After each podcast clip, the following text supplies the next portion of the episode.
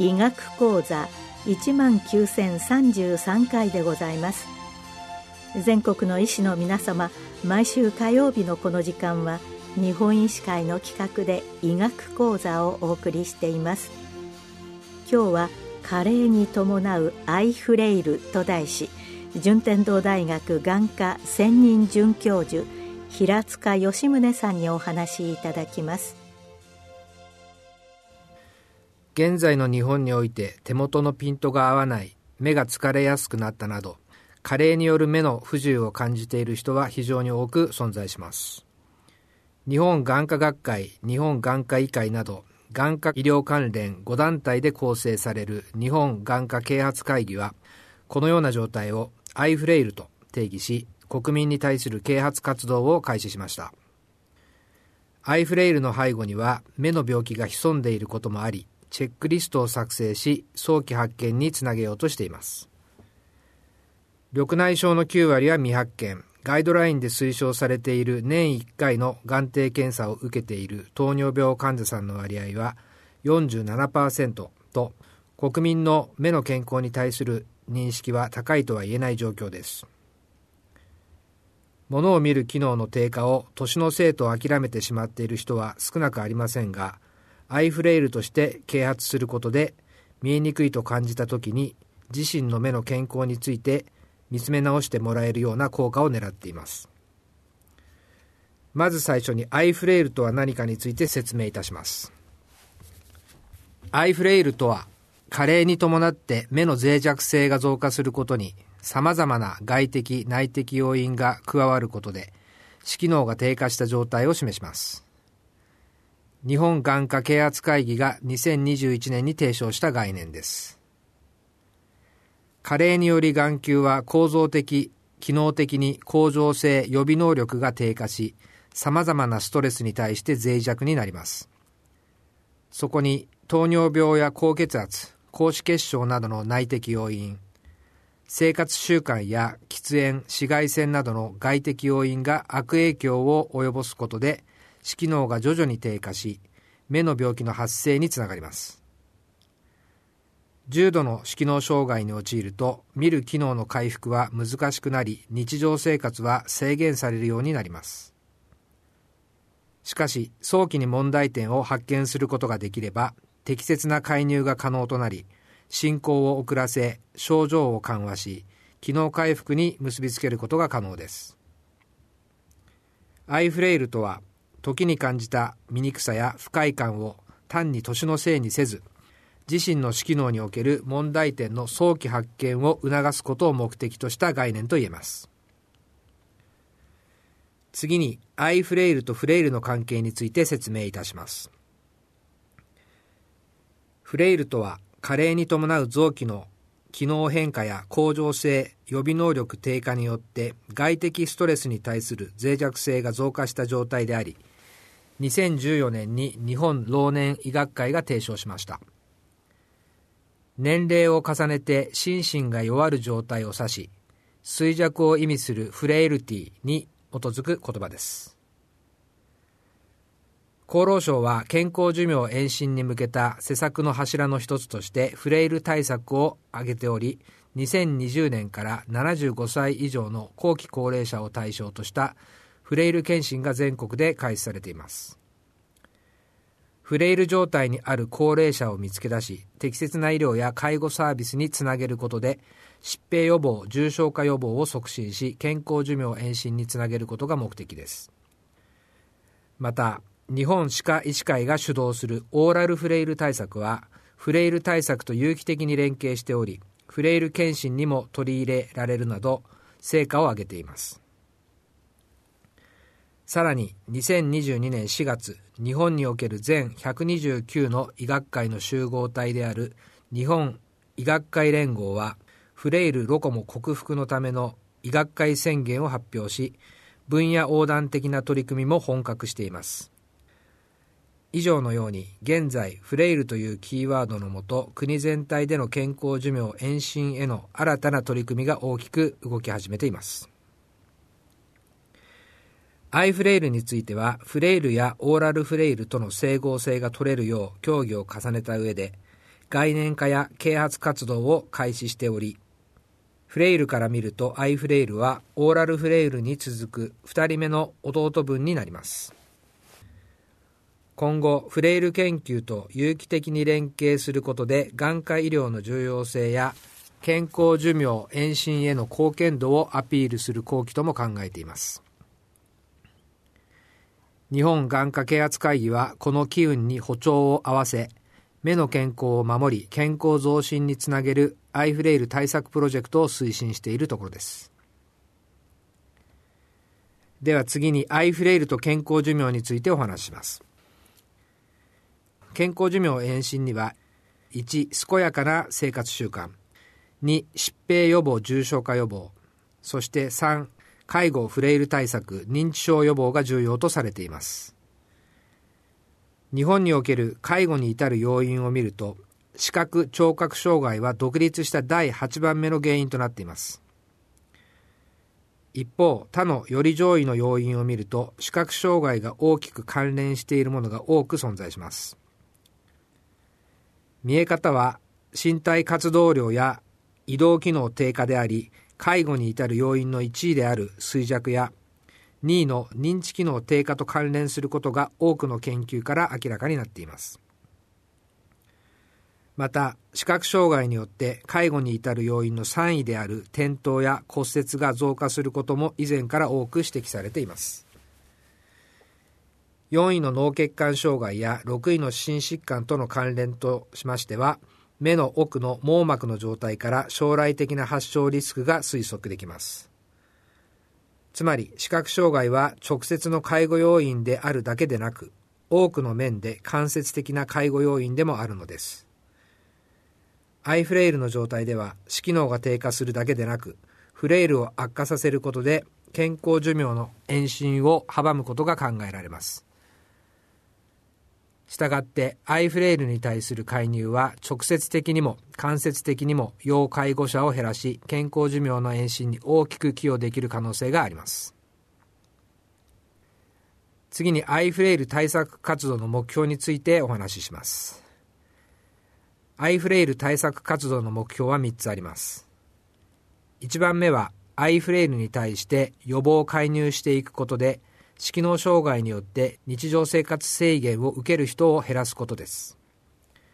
これは従来から行われてきた眼科啓発活動と同様に疾患の早期発見早期治療に相当すると思います。しかしアイフレイル対策プロジェクトには今までにない2つの特徴があります。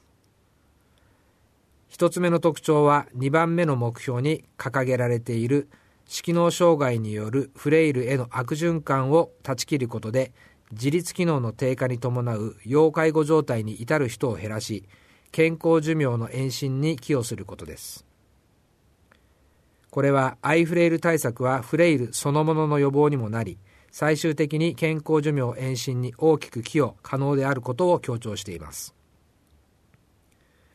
そして2つ目の特徴は3番目の目標として掲げられている一生涯にわたり読書運転スポーツ趣味などの人生を楽しみ快適な日常生活を維持することを目標として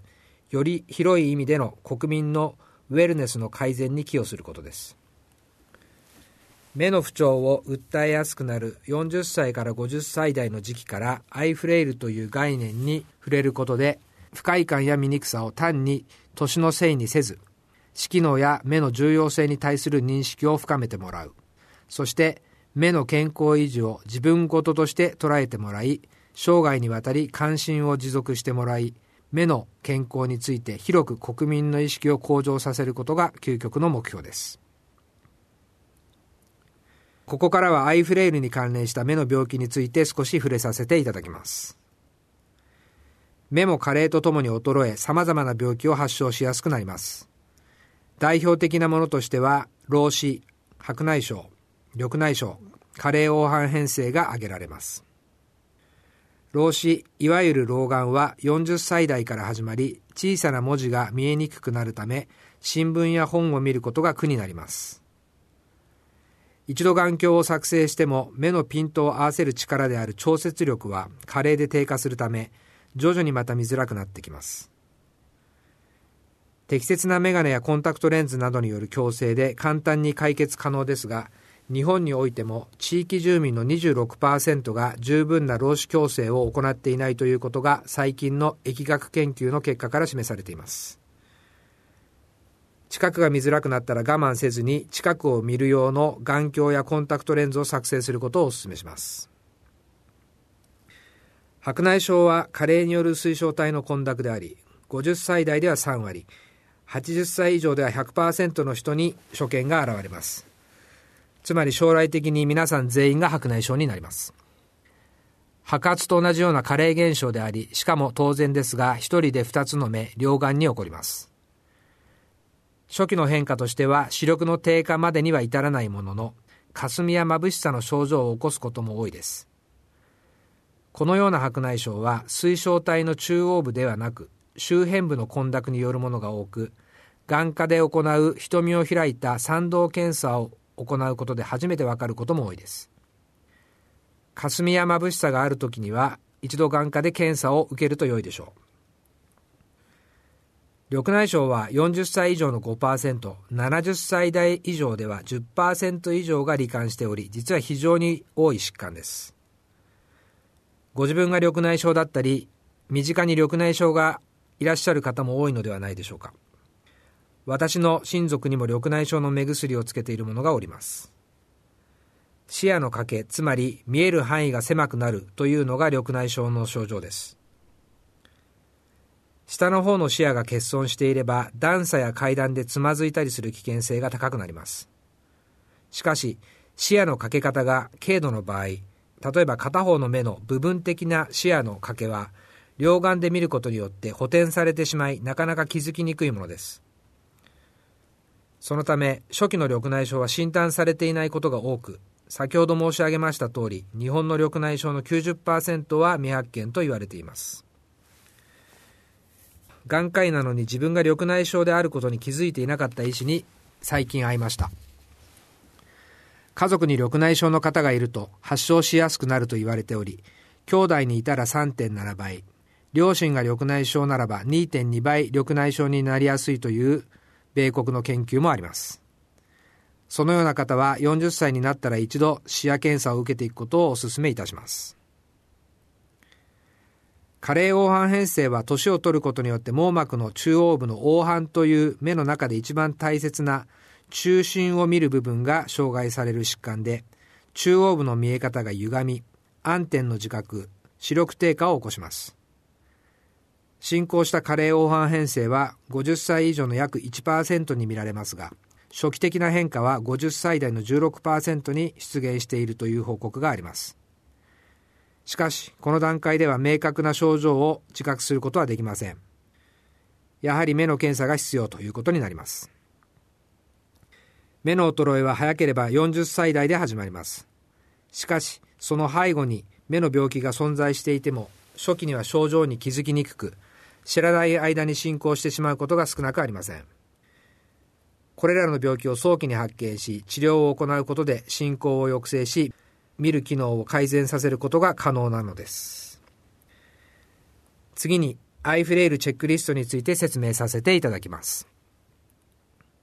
日本眼科啓発会議が2021年に40代以上のアイフレイル世代を対象として実施した1万人規模の全国的な目の健康に関する意識調査の結果では、現在健康面で不自由を感じていることの1位が目に関することであり、48%の人が不自由を感じていると回答しました。この結果は2位の歯の35%や3位の足腰の29%を大きく上回るものでした。さらには今後健康面で心配が増えると思うことでも、目に関しては53%と非常に関心や不安の多い領域であることが明らかになっています。日本眼科啓発会議は、目の病気の早期発見につなげるため、アイフレイルチェックリストを作成しました。目が疲れやすくなった。眼鏡をかけてもよく見えないと感じることが多くなったまっすぐの線が波打って見えることがあるなど10項目の中に2つが該当するとアイフレイルの可能性があり眼科医へ相談することを勧めています。インターネットでアイフレイルと検索するとこの10項目のアイフレイルチェックリストが出てきますので皆さんもぜひご自分の見え方に問題がないかどうかチェックしていただければ幸いです。またこのアイフレイルのウェブサイトでは真ん中の見え方に歪みや欠けがないかを確認するアムスラーチャートや簡易的な視野検査などのセルフチェックができるようになっておりますのでぜひ一度お試しいただければと思います。最後にアイフレイルアドバイスドクターについて説明させていただきます。セルフチェックをやってみていくつか異常が見つかったり日常的に何か目の不具合を感じていらっしゃる場合にはまずアイフレイルアドバイスドクターに相談いただくと良いと思います。アイフレイルの診療、研究、啓発活動を行い、現状の目の不具合に対する対策を提案することが可能な医師をアイフレイルアドバイスドクターとし、現在登録が始まったところです。この登録医師についても、先ほどの日本眼科啓発会議のアイフレイルのウェブサイトから閲覧可能となっております。最後にまとめさせていただきます。見え方が悪いと社会参加が制限され活動量の減少につながり転倒や骨折などのリスクが高まります。アイフレイル対策は目の病気の悪化予防であると同時にフレイルそのものの予防にもなり最終的に健康寿命の延伸に大きく寄与可能です。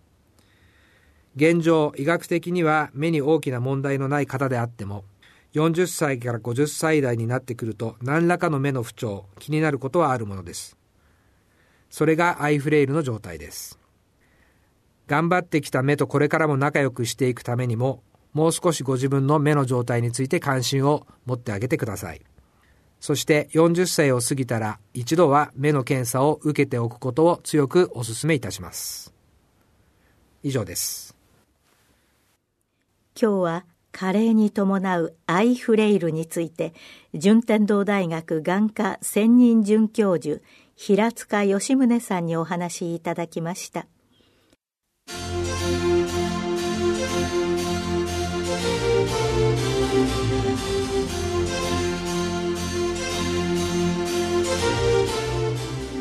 それではこれで日本医師会の企画でお送りいたしました医学講座を終わります。